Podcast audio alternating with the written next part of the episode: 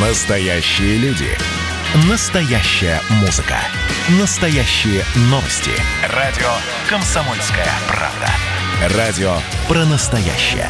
97,2 FM. эм. Россия и Беларусь. Время и лица.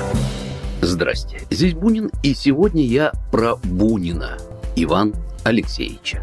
Так уж получилось, что в эти осенние дни, конец октября и начало ноября, имя известнейшего русского писателя и поэта Ивана Бунина постоянно на слуху.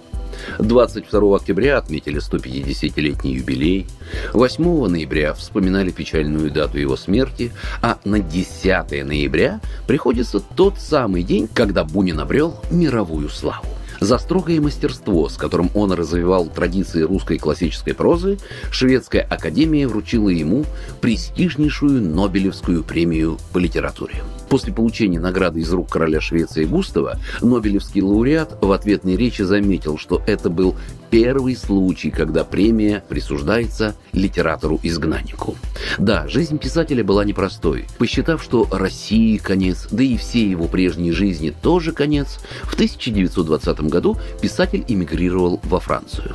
Но самое любопытное, что в большом и многокрасочном мире Ивана Бунина, который, как ему казалось, он теряет, были и белорусские мотивы.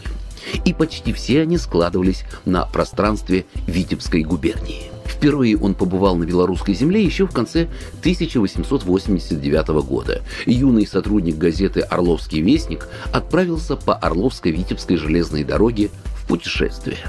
Поездка надолго осталась в памяти писателя и ярко отложилась в написанной в эмиграции жизни Арсеньева, в которой реальные события бунинских молодых лет переплетались с художественным вымыслом. Вполне подлинно, например, мотивация уехать в эти места. Очень нравятся слова «Смоленск», «Витебск» и «Полоцк». Кстати, вот так он описывал «Морозный витебский вечер».